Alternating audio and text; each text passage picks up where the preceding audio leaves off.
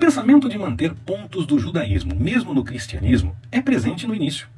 Pedro estava com essa crise ao questionar a questão do batismo dos gentios. Mas ele viu o mover do Senhor. Não podia dar ouvidos ao que entendia como melhor. Antes, devia agir na direção da revelação clara do Senhor. O cristianismo tem seus ritos e se espera que as pessoas sigam tudo nos mínimos detalhes. Mas a caminhada cristã se mostra no dia a dia. A cada momento aprofundamos nas coisas do Senhor. Você consegue ver esse ajuste diário na direção da vontade do Senhor ou quer seguir apenas o estabelecido? Para celebrar o Senhor em cada momento, é importante notar sua direção. Conte nos comentários o seu testemunho a respeito disso.